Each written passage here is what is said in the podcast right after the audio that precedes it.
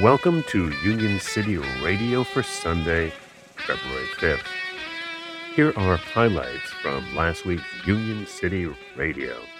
That tip was actually going directly to Instacart. That's Emily Barth, Assistant Attorney General in the DC OAG's Office of Consumer Protection. In October of 2016, Instacart replaced what was the tip field with something called service, 10%.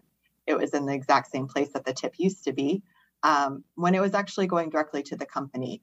Um, that conduct is illegal in the District of Columbia, and the OAG sued to put that money back where it belongs with the workers that delivered the order. The claims website is Instacart Worker Refunds dc.com. That's refunds with an S.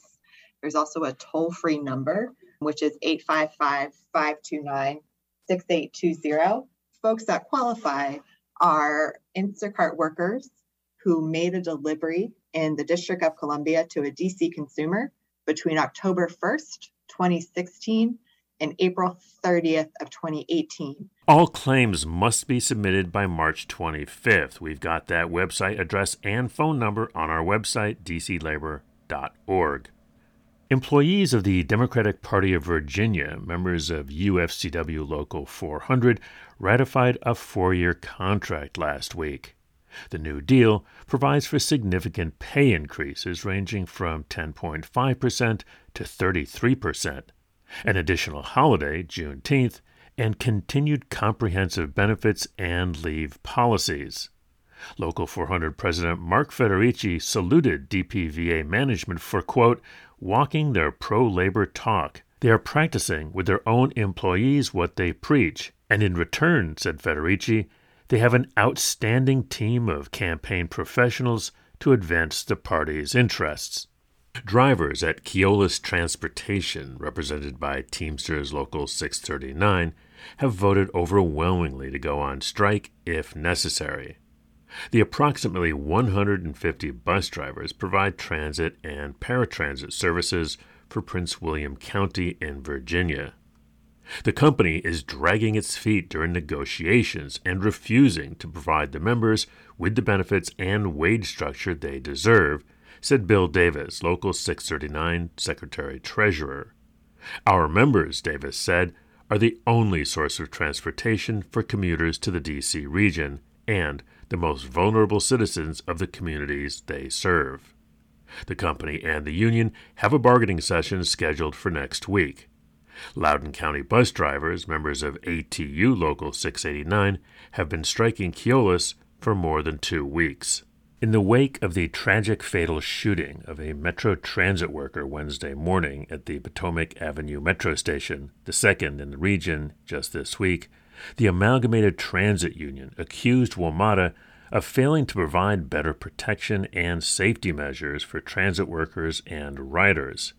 Three people were shot in the deadly incident, leaving two injured. An ATU Local 689 member, Robert Cunningham, 64, dead after he attempted to subdue the assailant, who was caught. Greg Bowen, a high voltage electrician and mechanic who serves on both the ATU 689 Executive Board and the Metro Washington Council's Executive Board, and who had known Cunningham for 17 years, called him a gentle giant and told the Washington Post he had a heart of gold. Highlights from last week's Union City Radio available on your favorite podcast app. On this week's labor calendar, rally to support unionized workers at Defenders of Wildlife, Monday, February 6th, from 8:15 to 8:45 a.m. at Defenders of Wildlife headquarters, 1130 17th Street Northwest in Washington, D.C complete details, dclabor.org.